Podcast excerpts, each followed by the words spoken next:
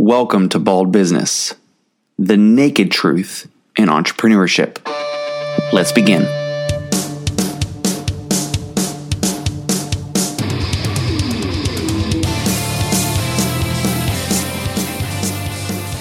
All right, welcome back to Bald Business. Today, I'm super excited to have Kyle Matthews here with Beat Childhood Cancer. Kyle, thanks for coming in. Thanks. Pleasure to be here. It's going to be awesome. Um, so, from the very beginning, like always, uh, I just like to start and have people tell us how you got into. Um, I don't even know. Do you do you consider it the the medical space or what? What kind of space are you research, considering? I would say the nonprofit More research. space and research focused. Right, because Beat Childhood Cancer is a non for profit.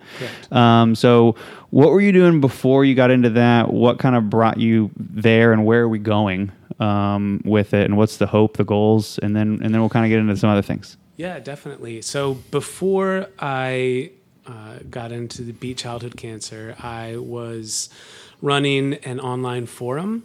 Okay. A community on the internet teaching people how to develop for iPhones. It was called modmyi.com. Cool. Uh, have you ever heard of jailbreaking your iPhone? Yeah. So we were the people, our community that did that and kind of Oh wow! Yeah, there was a, there That's was a lot of a lot of fun in that. So it was a very very techy thing. We had a million members on there and got a, a half million page views a day, and that's what I did for years. Is I started with Motorola phones before that, um, back in the days of the Motorola RAZR, Mm-hmm. and then when the iPhone came out, we started. We called it modding. Other Okay. people call it hacking, but Yeah, um, yeah, working on different phones and doing nifty things to them. that's awesome. Uh, yeah, so I, I had that. How long? How long were you doing that for? 10 years. Okay, cool. I, yeah, I did that for a decade, um, maybe even a little bit longer, starting with Motorola and going into the iPhone. Mm-hmm. Uh, and then in 2009, my first son was diagnosed with neuroblastoma cancer. Mm. Uh, Ezra was his name. And he fought for a year, 13 months of treatment. We actually, if people could see, I have a tattoo here that says 800 days Mm. uh, on my arm, and that's exactly how many days Ezra lived. He, Oh, wow. um, we found out he was diagnosed on the 400th day of his life, Okay. and died on day 800. So exactly half his life with cancer. Wow. And really, when the reason that he died, well, cancer is the reason that he died, but Right. when he relapsed, which a lot of kids with his type of cancer do, they told us we don't have any options. You know, you, you think when you go to the doctor, whatever you have, that they consult some magic playbook or, Yeah. or database, I guess now, and say, okay, if you have eczema, here's what we do. If you have this, here's what we do. If you have this type of cancer, here's what you do. Um, if you relapse, this is what we do. Mm. But the reality is, with lots of diseases, that's not the case. And with the cancer that Ezra had, um, that's what happened. They told us we don't have any options. There's nothing left. Mm-hmm. So we tried to get on a clinical trial. weren't even exactly sure what that is or was at the time. We didn't come from the medical world, uh, and he he wound up dying a few months later. That was in Man, I'm sorry. November of yeah November of 2010. So Yeah. actually, what's today the fifth? Um, we're coming. Oh, up wow. just Okay. a few days from the, the Wow. 10 year anniversary of when he died. Yeah. So when that happened, we felt like we had to do something. Right. Yeah, we- absolutely. We, we had been fighting for 13 months uh, with Ezra, trying to beat cancer, and then being told that we just don't have the medical community has no options. So we thought, okay, we've got to do something. We wanted to start a nonprofit, Mm-hmm. and our focus really was, which is what our name is now, beat childhood cancer. That's what we wanted to do Yeah. we we've been a part of a a, a lot of groups or benefited from a lot of groups who do what I call quality of life. Mm. Um, they'll you know like a Make a Wish thing where they'll introduce you to Steven Stamkos or take you to Disney or, Yeah. Paris or something. And I think those are important and good, but they're also well done already, and Mm-hmm. none of that added an hour to my son's life Right. and that's the mindset that we took into into forming what at the time was called because of Ezra and now is called Beat Childhood Cancer Foundation was how can we make sure that no other family ever has this this hole in mm. their heart that we have and no mm. other kid has to be told there's no options Yeah, for sure. Wow. So now that you're obviously in that, mm-hmm. that means you've well, how I guess how long you've been in it then? Almost a decade then. Yeah, I mean, was it April. April was our uh, 10 year anniversary because Okay. we actually wound up uh, at one point during the long story. We merged with another organization who's a, Hmm. a another group that was founded by a parent of a of a uh, kid with neuroblastoma. okay? And so that organization was founded in April of 2010, um, Okay, which is the date that we, we hold on to now. Yeah. So actually, this is our, our 10 year anniversary of, of being Wow. an organization. So, what is the? I mean, obviously, the, the the the big thing is you want to beat childhood cancer, but how are you doing that? What are things that you're doing to to actually help other families and children beat it? Yeah, we spent the first year really just trying to understand the answer to that question. Okay. Um, we did not come from a medical background, my wife and I, and we had kind of this unofficial nurse title, you know, by the time we finished, just by absorbing so much information and walking through a year of, of treatment alongside Ezra and mm-hmm. trying to read everything we could of, you know, what is what does all this mean? Right. So we didn't even really understand how research was done. I, I think a lot of groups, I see this in the childhood cancer community a lot, will just say, okay, the closest children's hospital to me is X, and so I will raise money and then I will give it to this hospital and say, please put this towards research that the kind of uh, towards the kind of cancer my kid had. Right. We didn't really know if that was the best thing or not, and so we spent a year basically just going all over the country, uh, trying to talk to anyone doing interesting work. And neuroblastoma was our focus, and it's Got it. grown over, since then. Saying, what are you doing? You know, what what do we do now? What does the medical community do now? What are the clinical trials that are open? How do we do clinical trials? And how do we push for better options for kids? Mm-hmm. we found a doctor named Dr. Giselle Sholler out of the University of Vermont at the time. She's now in Charlotte. And she had some really innovative ideas, things that it seemed like most people were just saying, let's try, if we do these chemos now, let's try a little bit more of this one and a little bit less of this one. Mm. And they, they were all very low risk things that they were hoping for a 5% survival chance increase. Right. You know, like a little bit here, a little bit there, but nothing interesting. And Dr. Sholler had these very interesting ideas. And so a couple of other parents whose kids were also fighting cancer came together and said, Look, you have to do this. She was young in her career. Um, a lot of times, doctors in that place won't have, they won't do pediatrics because there's not a lot of money in pediatric cancer funding Right. there's not enough kids, so you're never going to have tons of drug to sell to make you know, Right. hundreds of millions. So the, a lot of times you'll see medical doctors focus on adult oncology, and then when they quote um, retire, then they'll do the pediatric oncology research that they love, but they spend their first 20 years, you know, doing something else. We Yeah. Please focus on this. We'll go get the money. We'll figure out how to do it. And then the long story short is we we quickly realized that the best way there's two different ways to do clinical trials. And a clinical trial is just uh, we have a question, a medical question, and we'd like to answer it. Usually it's we think this treatment option or modality or whatever would be better than what exists now. So we're going to try it and hopefully the patients respond better Yeah. than they usually Yeah. do. See something And different. that's all that it really is, you know. Got Like, it. We think this drug would help or more of this or whatever. Mm-hmm. And there's a couple different ways you can do what's called a center of excellence, which is like a St. Jude or some of these hospitals where, you know, they may have 75 beds and they open a clinical trial only at their location. And the only way to get on that clinical trial is to physically go there and participate. Mm. That's really hard for young parents Yeah. um, you know, a lot of times parents who their kid has cancer, they're in their 20s, 30s, uh, they're not super far in their career, so it's, obvi- it's it's often harder for them to just pick up and leave for 13 months or say, right. um, you know, I just have money sitting aside where I don't have to work. Of course. or, yeah. know, Of course. all of these things are difficult. So the other model is what's called a consortium. You basically have one lab that creates the clinical trials, the design of them. You know, here's how much of X drug you give at X interval, and you scan whatever. And any of the hospitals who enter this consortium can offer those clinical trials at their hospital.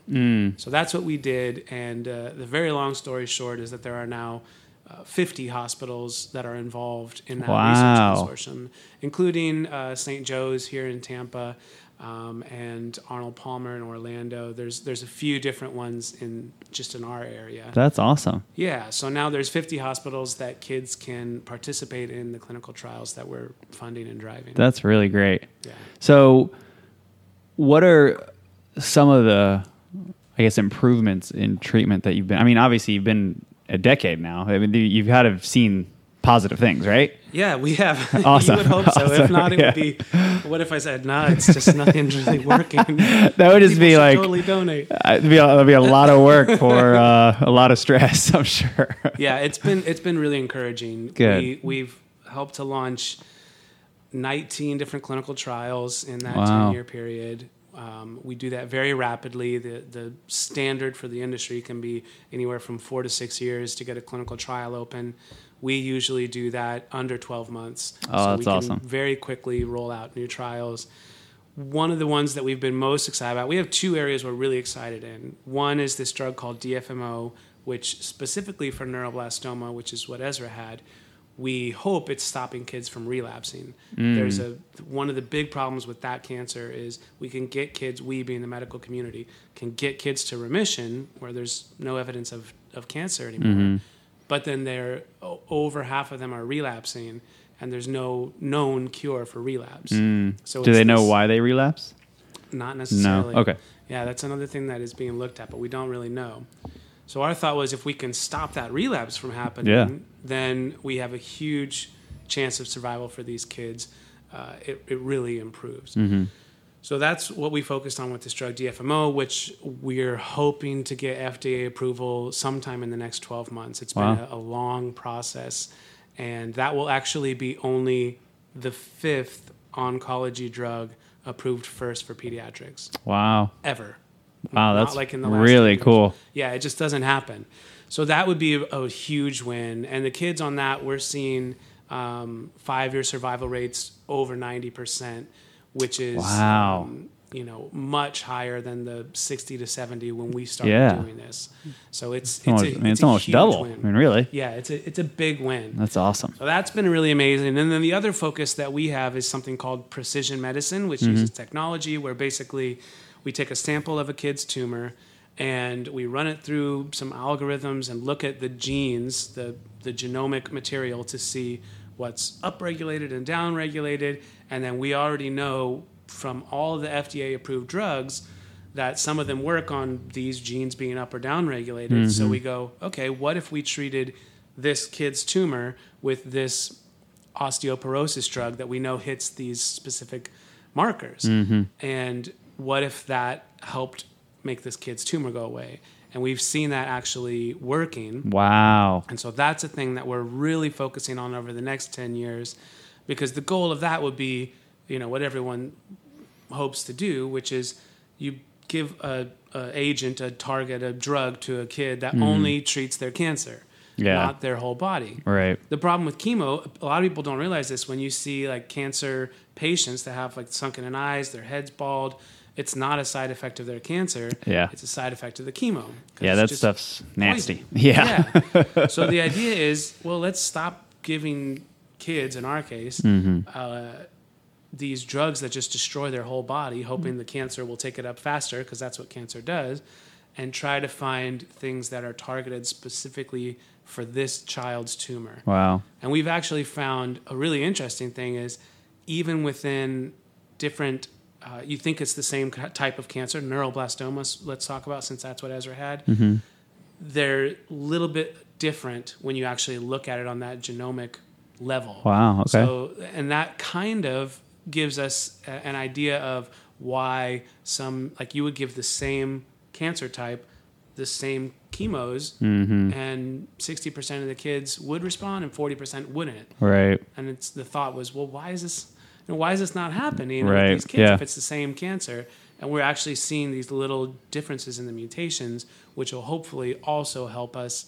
Um, I'm not a doctor, so the medical no, of course, community, of course, yeah. will help understand and treat these things a little bit more targeted and, and you know personalized. So yeah, it's like it's, it's almost like a personalized approach um, Yeah. to to cure, which is, I I mean, being in the fitness industry, uh, personally, it, personalized approaches to any fix is really the best. Um, Exactly. It's just you can't.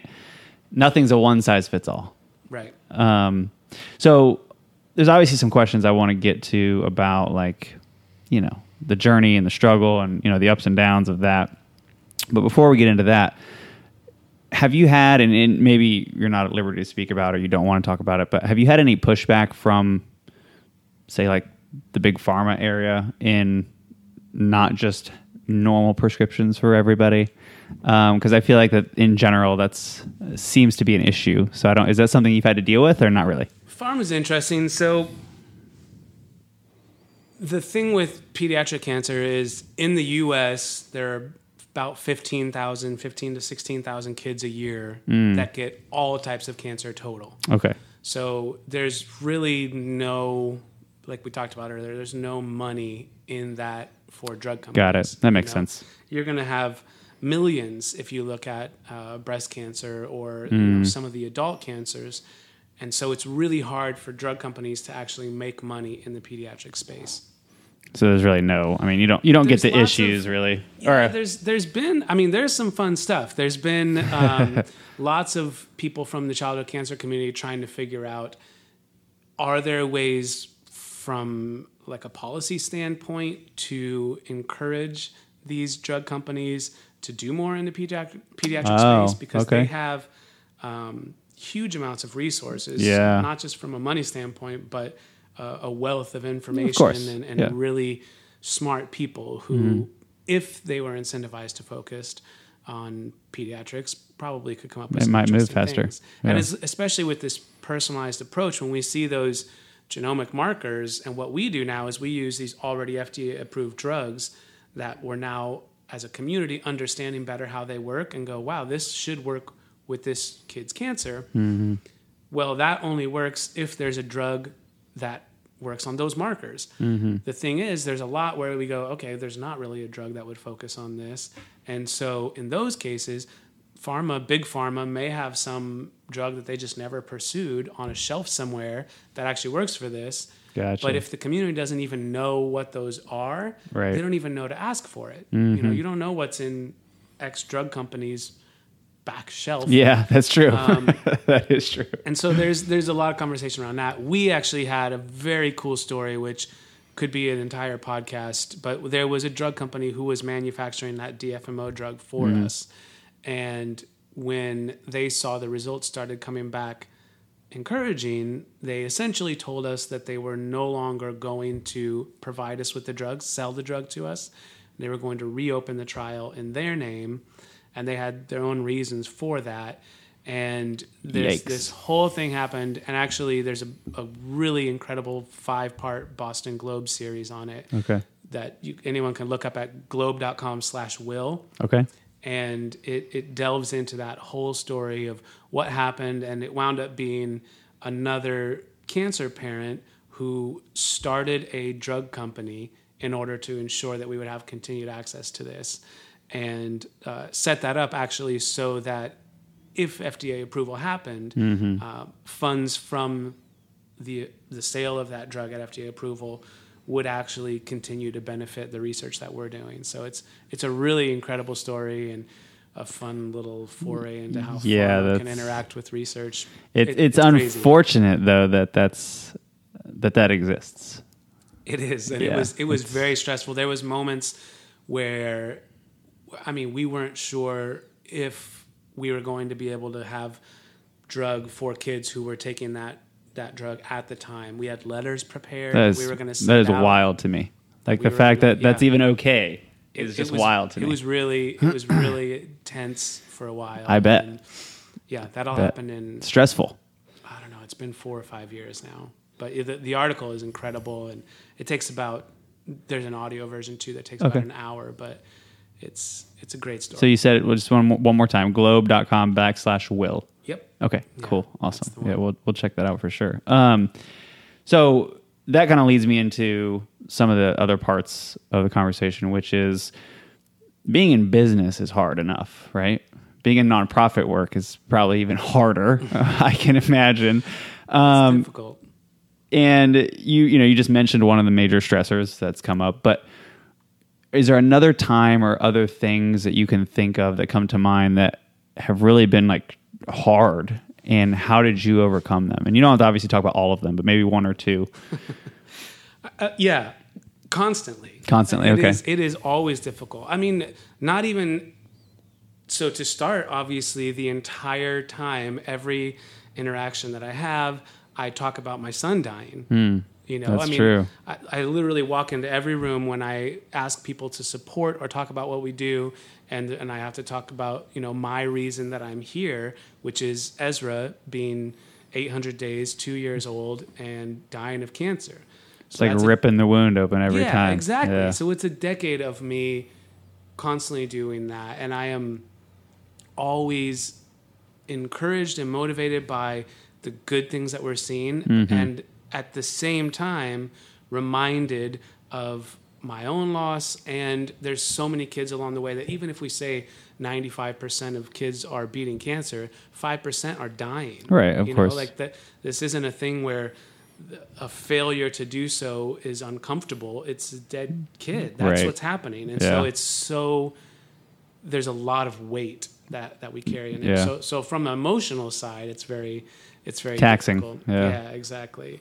Um, but there have been a ton of of practical struggles too. I mean, w- before I went full time in the nonprofit world, I was a business owner, and so when I met with people, there was always some kind of exchange of value. Mm. You know, like I am, I am, pers- I, I don't know, I'm giving you money and you're giving me a service, yeah or it's like if someone came you in and signed up for training or whatever Right, like we're giving right. them training and yeah there's anyways this like very obvious what each of us get out of this Mm-hmm. transaction and i noticed a very real shift when i was full-time in the nonprofit world of okay now i'm essentially asking for a favor you Mm. know i don't view it that way because i think what you do from a philanthropic standpoint is kind of the mark that you leave on the world And absolutely if you have an excess in your life, I almost feel like there's a responsibility. I do feel like there's a responsibility to do something. i agree It doesn't have to be help kids beat cancer, but you should do something. Mm-hmm. And so I feel like okay, it's not a null transaction. Right. You know, we're bringing a legacy that you can have in the world, a Yeah. philanthropic impact. You know, you can see these kids who are alive now because you gave $100 a month or Mm-hmm. a $10,000 gift or 5 bucks in the bucket at some event. You know, Mm-hmm. all of these things add up to what we are doing. But there was definitely a shift that I noticed when I'm people, sure. you know, they just kind of are like, "Oh, well, this is what I'm doing for you." And in some instances that's true. So that was another thing to to overcome as well is or how do I it feels weird, you Mm-hmm. know, and so how do I how do I approach that and talk about it? That's. I mean, I think. Um, I mean, I agree with what you said, but I, I can imagine how hard that is because one of the things I was thinking is you did this whole other thing for ten years, which you know you get used to this flow, right? Um, and and it kind of reminds me a little bit of. It's not the same, obviously, because we're in the same industry, but we moved here from Indy. We sold everything and moved here and started at zero, right? So I I I know a little bit of what that feels like. I can only imagine how much crazier it is when you go from straight business mind to doing that to 100% nonprofit. What was the um uh, I, I guess from the time that you were like, yeah, I'm going to get out of this and I'm going to start nonprofit. Was it a very gradual thing, or was it just like you cut it off? Six and, years. Six years. Okay, so, it's gradual. We started the nonprofit in December of of 2010. Mm-hmm. Uh, the Because of Ezra one, and then eventually we merged. But Robin and I, my wife, started that nonprofit in December of 2010, and did it out of our margin of time until June of 2016. And at that point, it had gotten to a point where either someone needed to be paid to do it, regardless, someone needed to be paid to do it. Right. So we either needed to hire someone or I needed to figure out a way to transition out of what I was doing to this. Yeah. It was, those six years were really amazing and difficult. It was just I'm doing two things mm-hmm. almost full time, mm-hmm. and I don't I don't know if we really thought when we started you can actually beat cancer. Right. You know, I mean, I think it's one of those things everyone always talks about. Oh, well, it's not rocket science or it's not curing cancer. It's like these two big giant now- yeah. weights. and now we're going. Now we're going to Mars, and, and we are beating cancer. But we started to realize after a few years, this isn't magic. Mm-hmm. You actually can. You being humanity, the scientific community, we can just pour attention, time, and money into a thing like cancer and beat it. We've done it before. Uh, there are several other cancers that have these 98, 99% survival rates because we spent a lot of time and money on them to perfect our understanding and how we treat them. And we started to see within those six years, oh my gosh, this this could work in childhood cancers as well, and we're seeing it work. That's awesome. So it got to this point where if we were going to be able to continue funding and growing it, Mm-hmm. um, I couldn't do it on my 25, 30 hours, sometimes more than that a week, where I'm also working a full time job. Of course. And it's like, this is insane. You know, I would like to see my, my wife and son sometimes. So I, yeah, I, I, um, I quit my uh, technology company. I sold it. It was not exactly the right time to do that, but we got a little bit of money Yeah. and um, went full time in the nonprofit world. It was a, a significant life change for us. The way that we lived looked different. The way that we, um, you know, the amount of money we had, everything changed in that moment. But it was, it was all the best parts of my day. Yeah. were, were in the childhood cancer community and world, which is which feels strange to say, but it's it's true. I mean, Yeah. the, the impact that I was having, um, the conversations we were having, it, it was it was important and, and necessary to do. That's awesome. No, I think that I think that's great. So, what do you feel like is something that you do consistently well that keeps you moving forward? Um, so, like a lot of people have like, you know, they do like a morning routine, or they have, you know, something that they like. For me, like I work out consistently. Like that just helps, right? Yeah. Um, what is something that you feel like you do on a regular basis that just keeps you moving toward that goal? Um I think planning planning the day and reflection on the day are two very big ones for me. So we don't have an office. We uh, are we now have four employees, and those are spread out across the country. But for the, for a while, it was just myself, and so there's a lot of you have to be motivated and on top of your scheduling and how you do things in order to succeed at the day because there's nobody else involved. Right. So for me, you know, I'm very structured on the way that I attack each day. So I have, you know, my my kind of morning moment where I just have a, even if it's five minutes of okay, what is what is important for today? What do I want to mm-hmm. get done for today?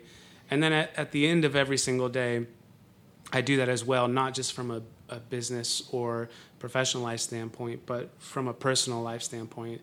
I and sometimes it takes 30 seconds, mm-hmm. but sometimes it's a you know an hour, where I kind of just think, all right, of what happened today, what things made me feel good or bad, mm. and what are ways that I should adjust my response to those situations next time to make it better. That's good. And that's something I've done for, I mean, almost 20 years now, maybe 15 years, that really has been a help to me in just saying, okay, next time this comes up, you know, here's how we do things differently. Yeah. No, that's awesome.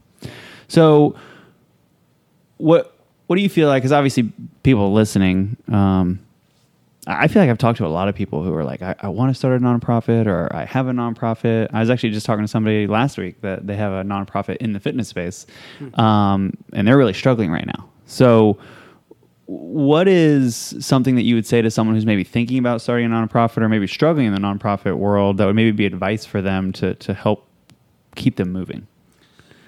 I would say first, that's good. I think that's the first thing to to understand is if you have that mindset, it is probably because there is some injustice in the world that you would like to see changed. Got it. Whether that's not enough people having access to fitness or kids aren't beating cancer or racism or whatever Right. it may be. People don't have enough food near them. Mm-hmm. Whatever it is, there's something that you see that you feel like you want to make better. Mm-hmm. That's a good thing.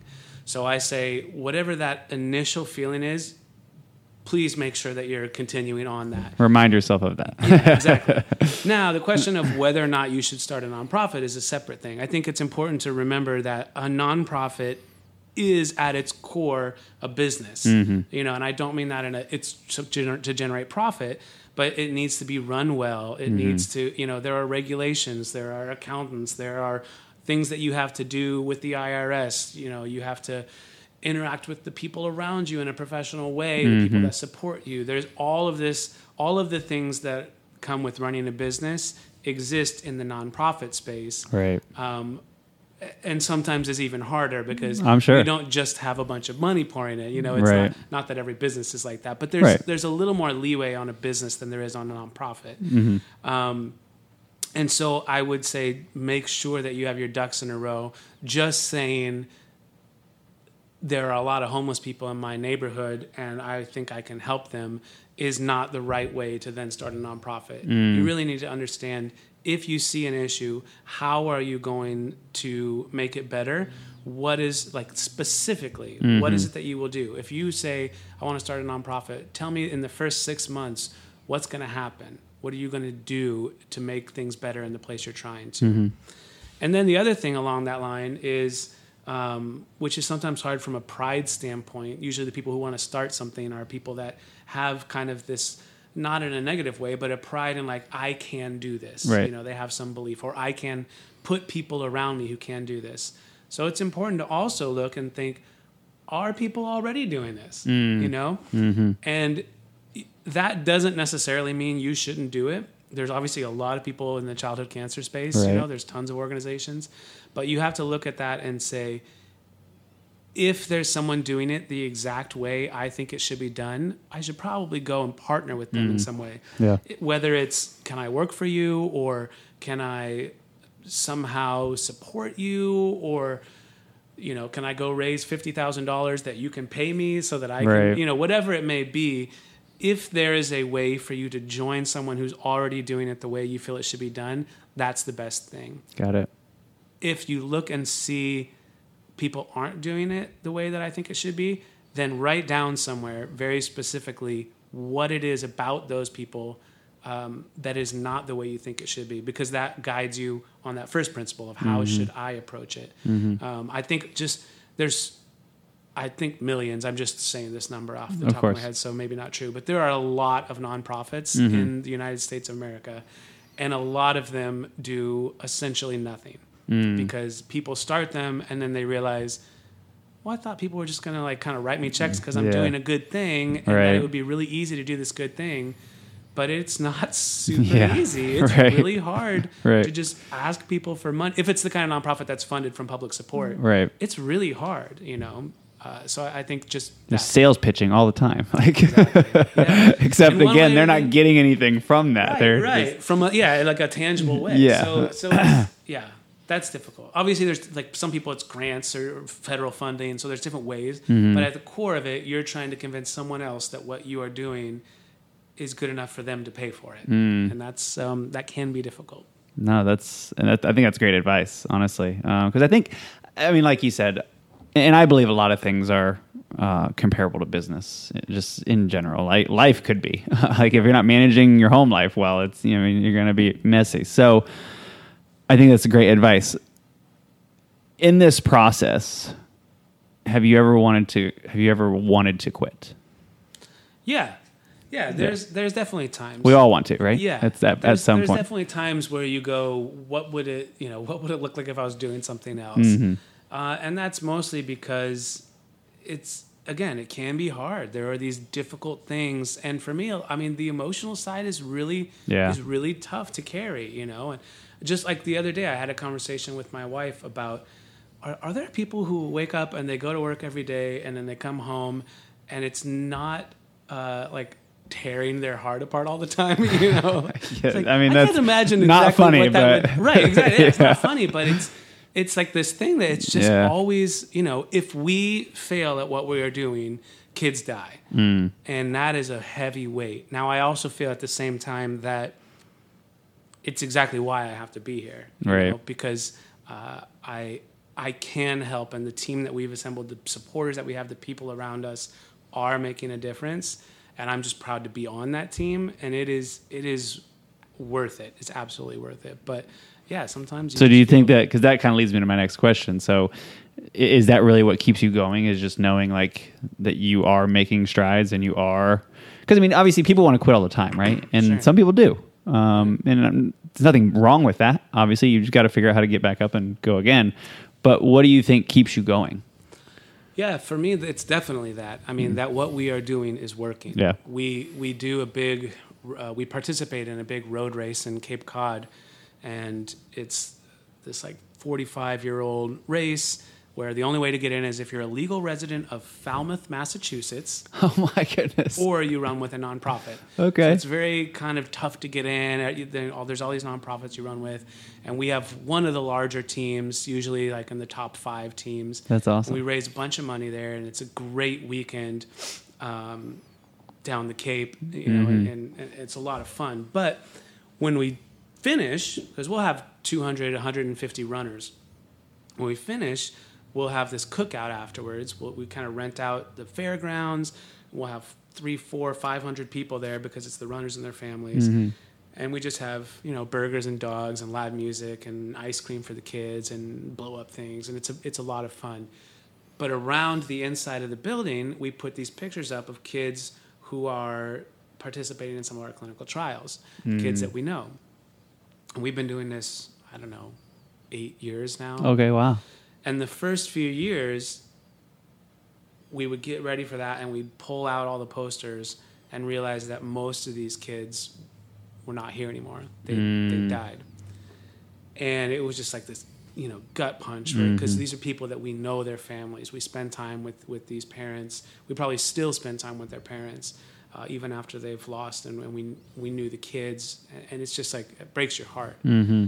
And in the last several years, we've started to see they're all still here. That's awesome. You know, we pull out the posters, and it's like we can just every one of these kids is still here. Yeah, yeah. Uh, and that right there is like, okay, we have we have Yeah, I have powerful. to keep doing this because you look at that and you go, what? And you think, and my wife says this all the time. What would we like? How thankful would we be to the person who was pouring their time in that came up with something so Ezra was still here? Mm, You know, I mean, Mm-hmm. what would we give up in order to have that? right. a lot. Um, and if we, myself, Robin, the team that, that we have on, on the Beat Childhood Cancer Foundation, if we can give that to a kid, Yeah. you know, why shouldn't we? Yeah.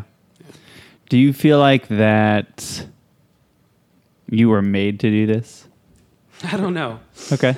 I don't know. I don't know if we're. I don't know if we were made to do anything. I think that. Um, I think we come across things that feel right. Yeah. I think, um, you know, maybe Liam Neeson, like I was given a unique set of skills. that, that I think there are things that you know I can I can see kind of the path of my life to where I was good at this. You mm-hmm. know, like I had my own business for many years, so I understood like how to start something, the mm-hmm. beginnings of it. You know, navigating.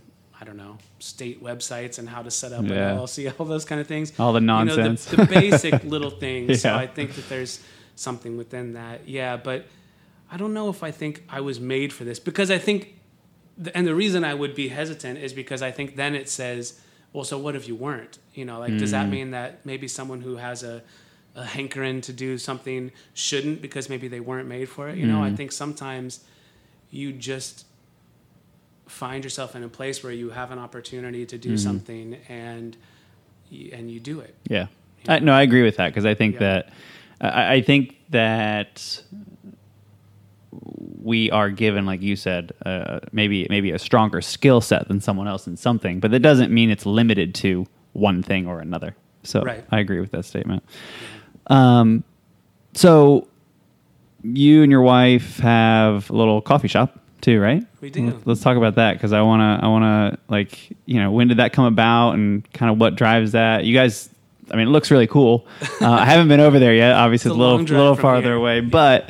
Um, you know, if anybody listening is over in the St. Pete area or north of there, I think it is. Yeah, um, New Port Richey. You know, definitely want to promote that too. So, Yeah. how, how did you guys get into that? What, what was the purpose behind that? Just something, something fun, something different. It's it's really Robin's Okay. um, thing. I mean, she when I met her, she was working at a coffee stand Okay. in Washington State, uh, about 45 minutes north of, of Seattle. So we're both Pacific Northwesterners, Mm-hmm. and in the little town that we grew up, it's it's a larger town now, but Marysville, Washington, there were just hundreds of these little. It's like a Home Depot shed, basically, in Washington, with a window on each side, and they, you know, an espresso machine and somebody Mm-hmm. inside there. And we were we grew up getting coffee that way. Okay. And so we were just kind of waiting for someone to do that here, and no one had. And we've been in Tampa now since 05 or 06. So, Oh, wow. you know, 15 years. We've been Yeah. here a while. And just said, okay, no one's going to do it. And Robin um, hadn't worked outside the house for a decade, Hmm. uh, almost. We, our, our son Charlie, who's in the other room, is. Um, he has mild cerebral palsy. Okay. He was born in the NICU, spent seven months uh, in the NICU. Oh, wow. And had all of these extra issues that just really pulled on her um, heavily from Mm-hmm. a, you know, someone had to be there. And luckily I worked from home, so I was able to help, but she took a huge amount of the responsibility around Charlie. Mm-hmm. And then as he grew, he had more and more independence. And so the last, it's really been three or four years now that she was thinking, I want something to do, but Yeah. you know, she hasn't worked f- for the long time. And at the time she was early 20s, Mm-hmm. so she didn't really have, you know, like, I don't want to just go get a minimum wage job. Right. She's like, I want to do something interesting. But, and so she said, we want to do this coffee thing. She'd wanted to do it for years and years. And it kind of just been a, well, you know, sometime. Yeah. And a few years ago, when when it, it really looked like Charlie um, didn't need us as much, Yeah. um, maybe we should do it. So it, the, I mean, the password for I maybe shouldn't put this on recording, but the password for our banking for a while had 2016 in it because that's when we first started looking at it, and it was like this go- ongoing joke of it's taken now three years for us to get started because it's so. It's, it took so long, um, and it just opened in March of this year. March 9th was the first day. Uh, she's actually there right now. That's and, awesome. Um, it's been growing really well. She's she's loving it, and it's. It, I mean, I enjoy it too. Yeah. It's fun to go out and get quote free coffee. Yeah. And What's the what's the hope there? you guys gonna open up a couple, or is it sh- one Definitely, yeah. She, yeah. She's got um, some lease negotiations with a p- couple other people that Cool. uh, locations that are looking at now. So it's something that she wants to grow, and, and I think it would be cool for Charlie to be able to Yeah. take that over. You know, at some point. That's awesome. That's what Robin always says. Yeah. You know, this could be Charlie's thing. So Yeah. No, I love It's it. It's a lot of fun, and we That's have an exciting. incredible crew out there. Uh, They look like they're a lot of fun. I mean, I Yeah. see them on social media all the time, so they look like they're a lot of fun. Yeah, we got uh, best customer service in Best of the Bay, which is you know this regional thing here Yeah. in Tampa. Yeah. Um, it was it's good. The crew is amazing. That's Everybody awesome. just has a lot of fun in there, and, and I think that's when people come through. The majority of the feedback is actually about how great the people are Mm. instead of um, how good the coffee is. They say that too. It's good coffee, but you know everyone seems to really enjoy the people, and so that I think has been the, the most fun part of it. Robin is like a mother duck. You know, she gets the. It's like another family. Yeah. uh, and it's it's a really cool feeling. That's awesome. So, last couple things. Um, where can people learn more about Beat Childhood Cancer? Um, and then, what do you need? Um, obviously, probably funding. I'm sure nonprofits always need funding. Um, but are there other things that you need, or that you know, if someone was really interested in helping out, that they could that they could do? Definitely. I mean, we always have needs. We're a nonprofit, and Okay. we love when people care about what we're doing and want to get involved. Uh, our social media or our website is always the best place to follow along to get more information. So Okay. it's beatcc.org, beat childhood cancer. Beatcc.org. Okay. Yep. So beatcc.org or on um, Instagram and Facebook is where we're most active, and it's just Beat Childhood Cancer. Okay. So those places are the best to connect with us and find out a little bit more about what we do. Mm-hmm. We publish a ton of videos on Facebook of different families and things about the childhood cancer world, things that Mm. we're doing. And we usually have two biggest needs. Mm-hmm. Obviously, money is the number one thing. What we do is research. And the the only way to drive that forward is with dollars. So Right. that is the main thing that we do. And uh, if people can't, it honestly, a five dollar monthly thing is important. A monthly donation of, of five bucks, it matters to us. So those kind of things really are important. And then just telling the story is almost as important because that. Okay. usually leads to funding. Mm-hmm. I think most people either one think childhood cancer is already taken care of mm-hmm. because there's a group in Tennessee that has a ton of advertising and they go, "Oh, St. Jude, they got it covered." you Got know? it. Yeah. It's not the truth. There, that hospital is great at some different cancers, but they do not focus on everything. And there's a wealth of research that's happening mm-hmm. Across really the world that also needs funding. There are a lot of cancers. there are a lot of cancers where we are losing our kids still, mm. and and that is a genuine, real need that can be affected today.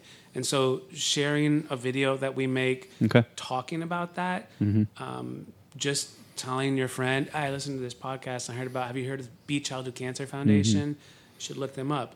Those kind of things are are really important. Okay. Um, yeah. So I think I think that that is probably the two big things: donate or or share. Share. Awesome. I love it. Okay. Well, Kyle, thanks again for coming. This was awesome, and um, you know, hope to help you spread the word and you know help out any way that we can. And uh, just thanks for being here. I really appreciate it. I, I love any opportunity to be able to talk about what we're doing, and I Absolutely. was uh, I was really grateful to get the email from you to come in and share, and this has been fun. So thank Yeah. you.